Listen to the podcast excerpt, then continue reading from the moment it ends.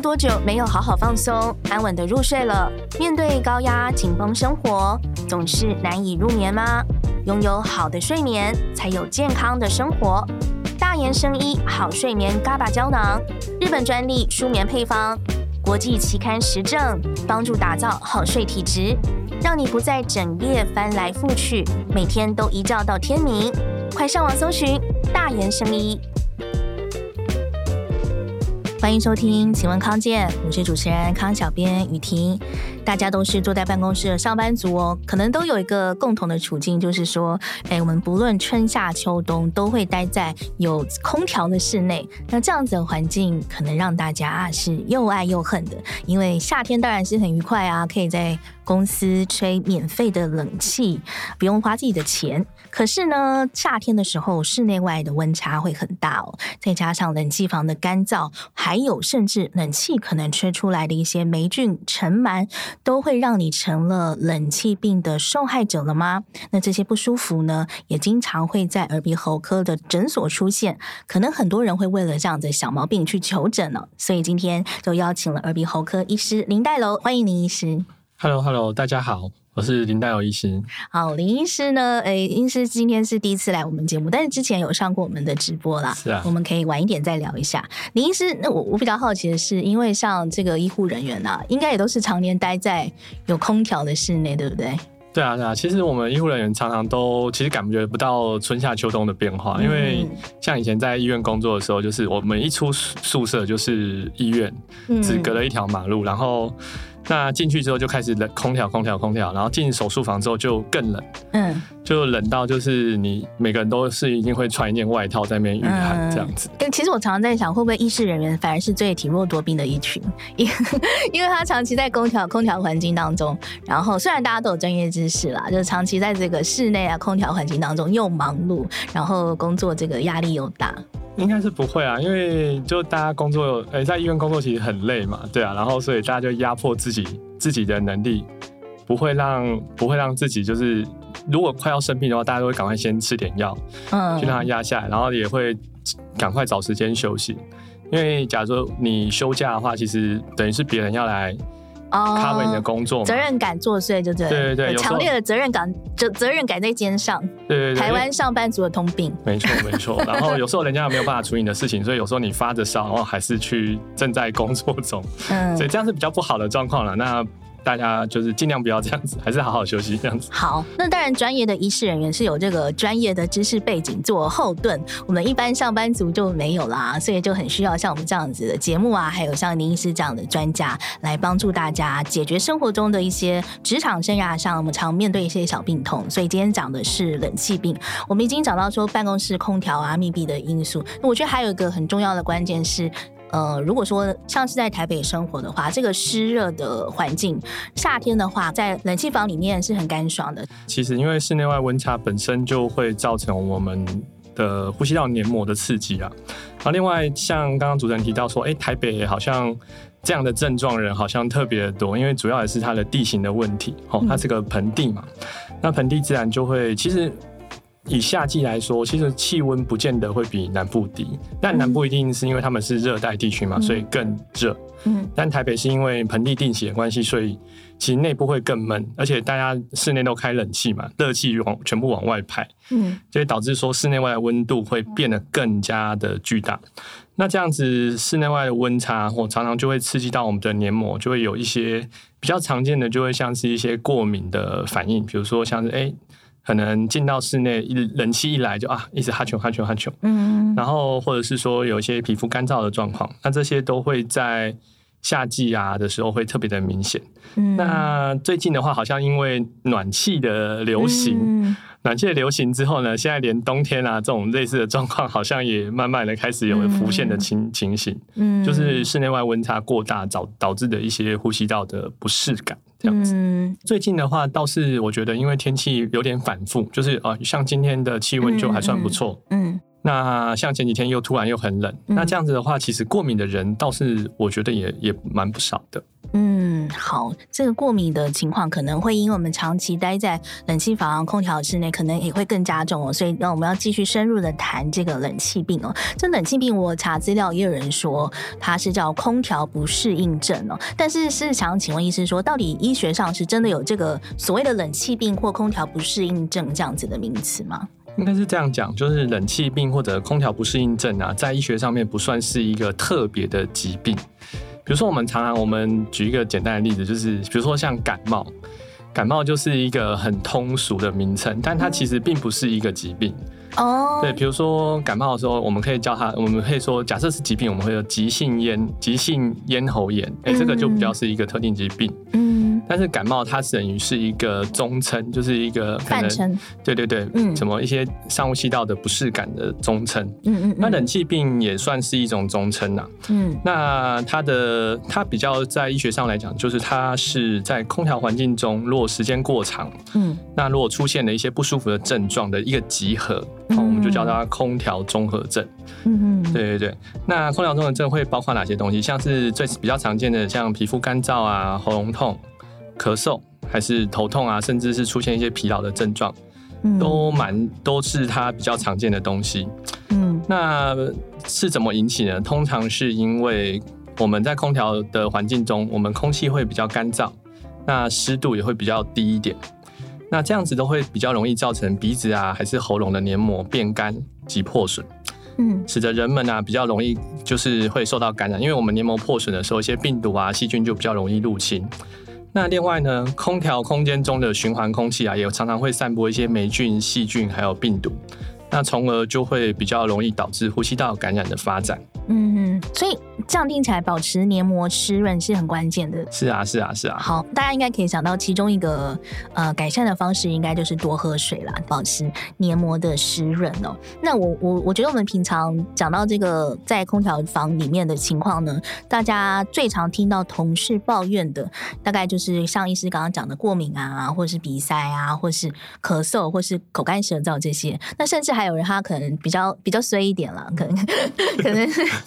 可能是新人，或者是不知道还是被排挤。可是他刚好是坐在冷气的那个风口下，常常是吹到头痛这样子。大家都会觉得说，好像跟空调是有一些关系哦，是真的就是这样子吗？第一个当然是我们刚刚有提到说，空气干燥跟湿度不足嘛，嗯、那这是一个比较多的状况。然后加上大家一定都非常认真的工作，所以呢，常常就会忘记要喝水。那喝水真的是一个就是，其实。说喝水治百病，好像也是某种程度有它的效果在。很多东西都治百病哎，在医 医界喝水治百病是一个，还有流传这个一一瘦治百病，对不对？啊，我说一瘦哦，对，一瘦治百病，一瘦治百病，喝水治百病，还还有没有？还有第三个吗？啊，睡饱。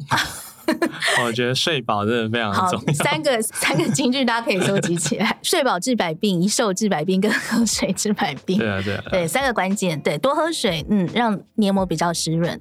那另外一个就是像刚刚主持人有讲到，在风口下面的人呢、啊，可能特别容易会有头痛的状况。的确，因为像那个地方的话，一定会是特别的人嘛。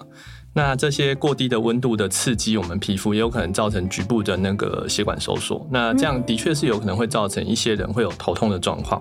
嗯，那再来就是我们像我们的鼻腔啊、喉咙啊，这些都是我们第一第一线面对外在空气的一些器官。当你把这些干燥啊又又冷的干冷的空气吸进去的时候，自然而然就对我们鼻子啊，还是喉咙都会有产生一些不舒服的症状。好，这是呃关于干燥的部分。刚刚还有讲到另外一个重点是，是因为我们是在密闭的室内嘛，一些尘螨啊，或者是霉菌啊、细菌会在这个空气中循环。所以我甚至还听过一个比较夸张的说法说，说所谓的我们的吹的那个冷气啊，其实根本就不能叫冷气，而是叫尘尘螨气。就是说，如果你的冷气机没有好好清洁的话，你一直在吹的那个，它根本的这个。中央空调是尘螨啊，还有病菌，还有细菌的集中营，是有真的有这么夸张吗？因为其实我们因为一般的大楼或是公司，他们使用的空调都是中央空调，跟我们一般在家里使用的冷气机其实不太一样。嗯那中央空调在运行的过程中啊，它就会把一些废气、尘埃、纤维啊这些东西，通通都送到空调室的内机跟一些防尘网上面。那你可以想象，就是在那个冷气的通道里面，就是它是非常阴暗潮湿，因为可能会有一些冷凝水啊在那边，嗯，然后又都是灰尘，然后灰尘带来的一些尘螨啊。还是一些细菌、病毒可能都卡在那个地方。嗯，那卡在这个内机上之后，它再一次工作的时候，它又把这些风再均匀的散到每一个冷气孔去。嗯，那这个时候就会使得相对来说，它的室内的那个病毒量，或者是说细菌量，还有它的尘螨的量，其实相对有时候会是说不定是比较高的。嗯，那以前我有听过有一些其他朋友就住在住在宿舍里面。那他们的空调也都是中央空调，医院的宿舍，医院的宿舍，好，嗯、哪家医院嗯不说，不能讲，不能讲，嗯，就是他们会做一件事情，就是说，那也提供给大家做参考。如果你以后是住在有中央空调的地方，哦，就是说秘诀，你可以把那个中央空调出风口那边，就是贴上一个，就是有点像是那种。诶，滤滤网的那种布，大家可以去 Google 应该就买得到，那个很便宜，一卷一卷其实不是很贵，就是就把它贴一层上去，对，贴一层上去。大概你经过一两个月，你就会发现那个上面全部都是灰色的。哦它本来是纯白的，后来就全部都是灰色的，然后之后就嗯，记得要换掉。对，然后这样子的话，通常听听那些听我那些学弟妹说，哦，这样之后，哎，它的自从贴了那个防防护网之后，它就哎呀。那呼吸道的状况就好很多。哎、欸，所以光真的光是那薄薄一层就有用哦？就但是要换了，就是他、哦、要换，因为他听说累积起来，他拿撕下来给我看过，然后就哦，真的很可怕。哎、欸，那我我我一直在想说，我们这个现在空气空气清净机好像都是居家必备这样子。对啊。我一直在想说，它真的有用吗？医师，你我你自己觉得？我是觉得，我是觉得我从有装跟没装其实是有差，因为我后来就是。从装一台变成装四台这样子，所以我是觉得还是蛮有效果的。耳耳鼻喉科医师有真实使用 空气清净机的，对对啊，确实有功效，但是也是要那个滤网还是要注意的。对，滤网要换，因为这个就是因为有时候还是就是自己换厂的会忘记，就是会有一阵子就觉得哎、欸、开始有点不太舒服这样子，嗯、然后就嗯该换滤网了。所以家里的冷气应该也是要定期清洁吧？对，家里冷气一般来说新冷气可能还好，但是一。嗯冷气如果两年以上的话，大概就建议就是每年最好可以清洗一次。嗯嗯，这样子的话才不会说你每个夏天都在吹一些。很奇怪的那个尘螨啊，还是霉菌整个吹出来，这样反而对你的呼吸道来讲是非常不舒服的。嗯，嗯好，刚刚医师有讲到这个滤网是非常重要的秘诀，我们应该是要呈报给服委会之类的。这个应该是要请服委会统一准备，对不对？应该也 应该是不用。但是就看他是在哪个地方。嗯、如果有的人他，如果比如说，我会觉得说，如果说你的刚好你有一个自己的办公室，然后自己的办公室上面。刚好一个，你就自己把赶快把它贴起来。这个意见我们可能要呈报给董事长，因为 有个人办公室可能是比较高层的高高阶人士，然后我们会建议给他们。所以真的是光是那薄薄一层滤网就就有它的效果。中央空调或者是家里的冷气，呃，都可以吹都可以用，但是真的是要保持清洁才是最重要的嘛，对不对？嗯，对啊，对啊，对啊。好，我觉得刚刚有聊这么多，我觉得还有一个非常重要的关键，就是说这些小毛病可能不是真的是小毛病哦，反而忽略了一些潜在的危机。嗯，其实这个这件事情非常的常见，也非常的合理。就是毕竟我们人类的适应性其实很好，就是不管你如何被高压的摧残，你还是会努力的活下去。对，那当然就。大家在工作繁忙之之中啊，当然会常常忽略到自己的健康状况。不过呢，我们还是会建议，如果你的鼻塞啊，或是这些头痛的症状，任何其他的小症状，只要持续两周以上，甚至你如果说诶一周以上，我就建议你还是要找医师来帮你做一次评估看看。嗯，那如果说时间更久的话，甚至有需要到医院再去做一个详细一点的检查，因为。如果说只是单纯这个症状，理论上你换个环境之后，比如说你从公司回到家里，嗯、理论上这个症状就应该要慢慢缓解了。嗯，对啊，对啊。那如果说，哎，你一直到回到家里之后，都还是持续一、嗯、一一直都是这样的状况，嗯、那表示说身体一定是哪里出了问题，要么就是那个发炎的症状一直没有消失，或者是说你身体有了其他的一些比较不舒服的症状的话，那这样的话，及早治疗还是相当必要的。嗯，所以刚刚听到两个关键点，一个就是说，如果你的症状是持续两周以上，嗯，另外就是说，你换了环境也还是有这样情况的话，可能真的就是要找医师处理一下，要找 要找医师处理一下，可能真的会有一些你还你自己不都不知道的一些隐藏疾病哦，像比如说，我觉得。办公室里面最常听人家在讲的，就是说他一天到晚都在都在鼻塞啊，然后头痛啊，然后都不怎么样都治不好，然后结果结果结果发现，呃，他有一个状况，大家可能也蛮常听到，叫鼻中隔弯曲，对不对？像主持人刚刚提到头痛跟鼻塞啊，头痛是一个很大的主题，这个我们今天大概应该是没有办法讨论这个部分。然后呢，的确有一些严重的鼻塞啊，塞到后面，你会觉得。诶、在鼻子的左右两边跟鼻子的上方啊，这边会其实有一个非常胀痛不舒服的感觉。那另外的话，还有就是剧烈鼻塞引起的。那再来的话，就是像一种鼻窦炎，吼，鼻窦炎的话，就是鼻子可能会有一些浓鼻涕啊，会有一些恶臭感这种状况。那它同时也会造成比较明显的头痛。甚至是非常深层的头痛，都是有可能会是鼻窦炎引起的。嗯，哎、欸，我之前就有治疗过一个病人，他就是曾经就是痛了大概快要两个月吧。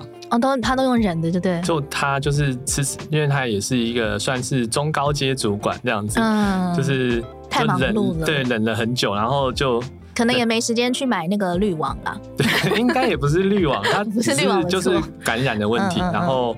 后来终于来治疗，然后就帮他把里面清干净之后，哎、吃完药，哎、欸，他就好很多，只花了大概一个一个礼拜左右。嗯，哎、欸，对对对，我我觉得台湾大家可能真的有个特性，就是说，如果是一些疼痛的话，真的很常是用忍耐，就是吃药然后忍耐，然后就、嗯、然后不知道为什么也没有处理。对，对对，可能真的太忙了，真的太忙。后来是因为是刚好有认识的朋友，然后他就请他来给我看看，哎、欸，发现就。赶快处理完，那就就没事了。对，嗯、然后另外一个是比较特别的疾病，叫做中鼻甲挤压症候群。那这个东西是鼻子里面我们分成上中下鼻甲。中鼻甲，甲是甲乙丙丁的甲，对对，甲鼻中间的中，它就是中鼻甲。鼻子里面的那个长长的，有点像是鼻内通道的护栏这样子。那一般来讲，我们会常常听到叫做下鼻甲肥厚。嗯，然后可能会需要做一些切剪剪除啊，或者是说手术治疗鼻塞的部分。嗯，那中鼻甲是属于在比它高一点点的地方。嗯，那它因为它比较高一点的地方，它会挤压到旁边的眼眶啊，还是说旁边鼻腔的骨头，那就有可能会去触动到这些附近的神经，而造成头痛。这个算是鼻鼻子里面比较特别跟头痛有关系的。那不过临床上面当然会有一些明显的症状，我们可以来去做区分啦。那刚刚主持人有提到，就是这个鼻中隔弯曲的部分啊，鼻中隔弯曲这个就还还比较常见。嗯，对，我们通常来我们诊所的时候，我们就会帮他看一下鼻子。那通常有的人都是轻微的鼻中隔弯曲，那也有当然非常剧烈的鼻中隔弯曲，那种就是。一般来讲，我们就会建议他可能要去做一些手术的治疗，这样子。嗯，好，刚刚是讲到比较背后的可能会一些隐藏的大的毛病，但是如果真的啦，如果真的就是我们是在办公室里面引起引起的一些小毛病，像是鼻塞啊、经常打喷嚏啊、呃流鼻水啊、头痛这些，到底是不是有需要去就医呢？其实就是你只有待在办公室的时候才会出现这样的状况。哎，其实。踏出公司的门就没事了，那我们就会戏称这叫对上班过敏嘛，这样子。对上班过敏。对哪？对是他对冷气过敏，还是对工作本身过敏？这个我们就不是很确定，这样子。对，那你如果哎走出公司之后就发现哎你已经就是好很多的话，那像这一类的话，其实不见得一定要就医啦。那基本上只要减少减少你的温差，戴口罩，还是说维持你良好的生活习惯。多补充水分，这大部分人都可以自己慢慢克服。那如果说有一些族群，比如说像是你本来就是有一些呼吸道疾病的人，像是有气喘啊、支气管炎这些病人，那就要特别的小心，因为你可能会受到空调空调的干燥空气及细菌的影响。嗯，那再来的话，就是像是你本来就是有常有皮肤病的人，湿疹啊、牛皮癣、皮肤干燥这些人，可能会在这些空调当中呢变得更严重。嗯，那再来就是老人家。老人家的话，就可能会是受到呼吸道感染，那免疫系统比较弱嘛，那可能就会造成说他可能有后续一些比较严重的疾病出现。不过，呃，另外一个族群是婴幼儿啦。不过，婴幼儿通常比较少会在公司出现。婴幼儿比较不会在 对，但是 不会在办公室里面出现。但是要考虑到是说有一些脱音的地方哦，对，托婴的地方它可能就是会有出现是这些婴幼儿，那他们可能在。温度啊、湿度上面的调节上面，可能就更需要注意这些状况。嗯，嗯那呃讲了很多的方法，其实我们就是还是要帮助大家说，其实生活中稍微做一些小改变，可能就可以减少我们大家在冷气房啊、在空调房中的不适。刚刚一开始就已经有讲到一个很关键的点，是要让你的那个黏膜保持湿润嘛。那还有没有其他方法呢？说保持喝水，就是说现在有都会有一些。比如说，像有空气清净机，它甚至都有在做加湿器合并一起使用，No. 让跟空气中保持一个适度的温湿度。嗯，那另外呢？欸嗯其实我想那个插话问一下加湿器，因为加湿器也蛮多人使用的，然后可是也有人说在台湾使用加湿器，就是因为台湾本身已经比较呃湿热了嘛，可能担心就是说会有一些过过湿的感觉，过湿或者是说，因为讲实在这个东西蛮蛮两难的，就是说第一，台湾很多人过敏嘛，过敏很大的原因其中一个是尘螨，嗯，那。尘对付尘螨要怎么办呢？我们以前就有提到过嘛，就是说你要把你的湿度降到大概五十以下，嗯，那这个时候尘螨几乎就不太会活动了。嗯、所以这个时候是对，比如说对你的衣物、对你的一些寝具，这些是非常重要。所以变成说，有点像是我们出门之后就应该把除湿机打开。把它除到干之后，之后回来的时候，其实你人在这个空间的时候，其实稍微要加湿的。哦，理解理解，就是说人不在，你人不在这个环境当中的时候，就把它抽干。对，那人回来的时候，其实还是要。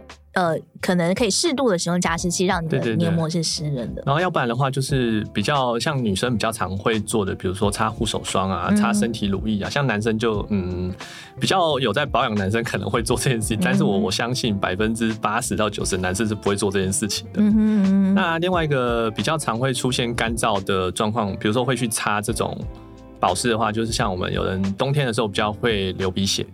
鼻子会破嘛？那我们就会请他抹一些凡士林那些在鼻子里，在鼻子的前端，前端稍微抹一点点。那这样也可以，就是让它比较滋润嘛。滋润之后，它比较不会出现这种干燥脱皮的状况。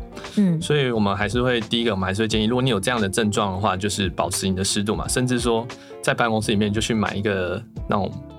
小喷雾器就是往你身上喷这样子，往自己身上喷。对对对，然后它有，然后再加一点可能精油吗？对，精油，它又有点芳香的状况，那身心情应该也会比较好一点。嗯，人家经过你的位置都觉得你的位置比较，对对对，你的位置比较高级。对啊，然后会有那种哎高级饭店办公室这样子，这样上起班来会不会心情比较好？有可能，但会不会被骂这样子？我觉得可能会招招忌啦，就是他就觉得哎这人这样子。觉得这个为凭什么自己在那边给掰？对啊，对啊，对啊。但是有时候，其实我觉得喷喷这种就是芳香的加湿，嗯、其实不管心情啊，还是说舒服度，其实都会还不错的。嗯，嗯好，这是增加湿度的部分。那这个温度的部分应该要怎么样控制比较好？就是尽量让室内外的温差可以就是不要太相差太大。不过我觉得这个在夏天感觉很难达到。嗯，甚至我觉得现在在冬天，大家室内的暖气都开到大概。二十二十五六度吧，但是外面一出去就是可能是十十六度、十七度，或者更低十度、十二度。嗯，所以这个的话，我们只能说尽量尽量试试看啦。然后另外的话，我还建议就是增加通风，就是比如说你可以到窗户边就感受一下外面的温度，或者说出门前的时候，稍微就你在出门前离开你自己的空间的时候，把温度稍微。调到跟户外温度接近一点的状况之后再出去，嗯，这样子的话，哦，理解，可能出门前半小时慢慢把那个。慢慢把温度让它差不多，不过我觉得感觉这个在公司要办到好像真的有点困难，要有一个那个有一个通道是让你慢慢加温的，嗯、或是慢慢减减温的一个通道。这个这个这个是好建议，因为应该很少公司有想到这么细。对，但是这个调节温度的通道，嗯、但这个增加太多成本了，比较少公司做得到。对啊，对啊，对啊。加加湿器也是，刚刚有讲到那个滤网可以，就是通知服委会添购嘛，加湿器。加湿器也要自备，这样子 没有，我们还是要呈报给那个 服委会吗？应该应该不用，请他们添购好，然后湿度还有温度，然后增加通风。嗯，然后就定期清洁跟保养空调嘛，这个就是一定要做的。这个这个其实如果能够保养好这个空调啊，对大家的健康来讲，就是大家才能够比较少请病假，比较可以每天都出勤上班这样子。嗯、对，终究对公司也是有好处，对对对，会有好处。好，医师还有一个建议是叫鼻炎容易耶，这个大家可能比较少听过，鼻子的鼻。主要是洗鼻子啊，哦，鼻子的鼻，盐巴的盐。对对对，主要就是用那个洗鼻器，就是当你每天就是回到家之后，就是出去外面工作一整天嘛，你就赶快帮鼻子做一个冲洗，一来洗掉一些外面的脏东西跟过敏源，那你的鼻子本来就会比较舒服。另外就是因为你有给它一些轻度的盐水的话，那可以让。那个你的鼻子黏膜的那个保湿度会比较好一点，它也比较好吸收这样子。嗯，所以那个洗鼻器是一般药局就买得到吗？一般药局应该都有，嗯，一般药局应该都有。它里面装的就是是生理食盐水吗？他们现在有分几种，有分低张溶液跟高张溶液，它的也有等张溶液。等张溶液就是我们讲跟生理食盐水的浓度差不多，一般人用这种就可以。嗯，那高张溶液跟低张溶液，它可能是在做于治疗那个我们可能鼻窦炎的话，会有不同的选项。嗯，那婴幼儿的话，它有喷剂，它好像有比较弱的那种项目，因为可能爸爸妈妈可能比较没有办法拿捏那个力量，嗯，那就是选那种弱一点的就可以了。当你不知道怎么选择，你就选那个弱的，没关系，嗯，效果差一点，但是比较不会造成一些黏膜上的破坏，嗯，但是都是蛮便利使用的。对啊，对啊，对啊，就是有那种装好的，不过那种装好就是比较贵嘛。那如果说是你如果自己烧水的话，那种当然是最便宜。好，所以这个应该大家可以去药局就买得到。我想这个可能一般人，诶、欸，或者说多数人可能没有比较少会去做，对，没有这个习惯，但确实是蛮有帮助的。是啊，是啊，但是我不知道是不是因为我们是耳鼻喉科诊所，所以、欸、应该是那个 来跟我们讲说，他之前一直都有在洗鼻的经验，好像人蛮多多的。可能是因为你们科别的关系。但小朋友，因为小朋友的话，嗯。小朋友他们其实比较常会有一些鼻涕啊、鼻涕倒流，或是鼻子塞，都是塞着鼻涕。其实很多爸妈都会帮小朋友去做鼻子里面的清洁，嗯，所以这些洗鼻子的东西对他们来讲，其实好像都不太陌生的感觉。嗯，它对预防一些比如说病毒引起的疾病也会是有帮助的吗？应该会有些帮助，理论上啦，因为就等于是你把它鼻子鼻腔通道都洗干净了，所以基本上如果说有一些病毒或细菌如果卡在那边被你冲掉的话，那它的量量比较低的时候，其实是应该会有帮助。嗯，好，我们这已经听到第三个可以请福委会添购的东西，洗鼻洗鼻器，所以就是那个滤网，还有加湿器，还有洗鼻器 洗鼻器。这样我会不会被福委会以后挡在？不会不会不会不会，福委会 可以添购，或者说尾牙尾牙抽奖，大家抽到这个应该是不太开心，因为会被要求要放到公司来这样子。好啊，对，福委会如果说真的有心要帮大家添购一些促进大家健康的一些小物的话，除了维生素、维他命之外，哎，滤网、加湿器还有洗鼻器可以这个充分考虑。好，然后最后还有一个建议就是，当然是鼓励大家多往户外走走，是不是？对啊，大家多往户外走走，然后多运动，那让自己的身体啊，那个我们的耐受性越来越好。那基本上。你在遇到这些环境的变化上面啊，身体它的调适度会比较好一点。嗯，那这样自然你出现这些症状的几率，或者时间上面就会比较短，然后也比较不容易出现。好，今天非常感谢林医师。最后，林医师还有没有几句简短话提醒大家一下？就是刚刚有讲到，就是一些增加湿度啊，多运动啊，保持身体健康这些，就是老生常谈。嗯。那另外一个，我刚刚好像有漏掉，就是要提醒大家，因为常常在这个状况下。大家的眼睛可能也会不太舒服，欸、对耶。所以记得就是，如果说你是戴隐形眼镜的人啊，或者说其实眼睛真的就有一些干涩的状况，那就是也可以准备一点点人工泪液，嗯，那可以稍微点一下。那你会觉得说舒服很多啦，这样子。好，人工泪第四项，福委会，福委会请添购人工泪。好的，今天就非常感谢林医师来到我们的节目，感谢林医师。对，谢谢主持人。不会，感谢，谢谢大家，我们就下次再见喽。嗯，拜拜，拜拜。